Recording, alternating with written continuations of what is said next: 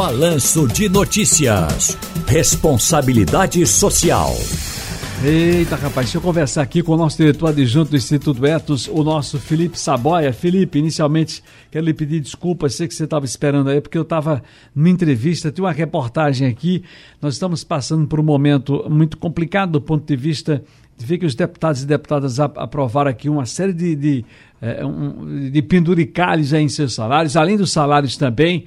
E aí fica aquela a cobrança da sociedade. Você sabe que a coisa é muito complicada. Era preciso ouvir essas pessoas que estão ligadas e sempre fiscalizando os nossos representantes. Não é verdade? Mas Isso. é um prazer ouvi-lo, querido. Como vai? Tudo bem?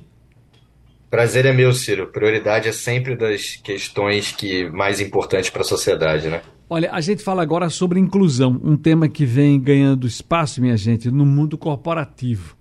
Uma pesquisa realizada pelo Instituto Etos revelou que 46% das empresas incluem metas de diversidade na hora de avaliar seus profissionais. Ah, nessa lista dos assuntos mais debatidos, a pauta de gênero é a que mais aparece. 82% das firmas apresentando grupos de discussão sobre a equidade do público feminino. Isso com relação à inclusão de pessoas negras, 76% das companhias têm um grupo dedicado a esse recorte. Ao todo, 169 grandes empresas participaram da pesquisa. Felipe Saboia, que é diretor adjunto do Instituto Etos, conosco aqui. Por que tem se falado tanto em diversidade nas empresas?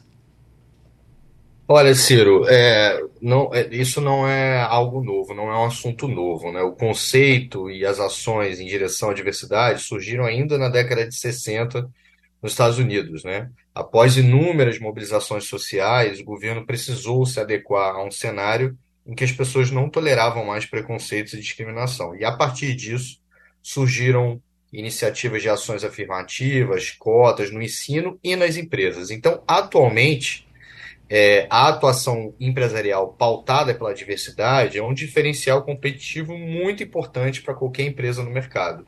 Já diversos estudos correlacionam vantagens em ter diversidade de profissionais com dados que apontam para um desempenho financeiro superior, porque para essas empresas isso gera maior inovação, maior bem-estar entre os funcionários, maior retenção de talentos, maior conexão de valores sociais, enfim. Como você disse, 2022 a gente fez uma pesquisa de diversidade, equidade e inclusão com esses dados que você citou, que indicam essa importante é, dedicação e priorização que as empresas têm dado cada vez mais no Brasil.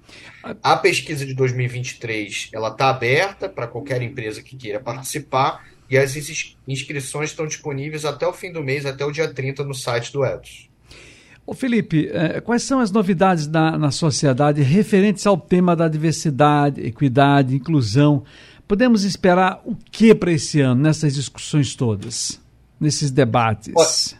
Olha, Ciro, para 2023, obviamente, novos desafios 23. estão por vir e a gente entende que, do ponto de vista de políticas públicas, o governo atual tem criado e recriado alguns ministérios voltados, direcionados para essa questão, né, como, por exemplo, é, o Ministério dos Direitos Humanos, enfim, é, o que indica a criação de novas políticas públicas que vão impactar, por exemplo, o meio empresarial.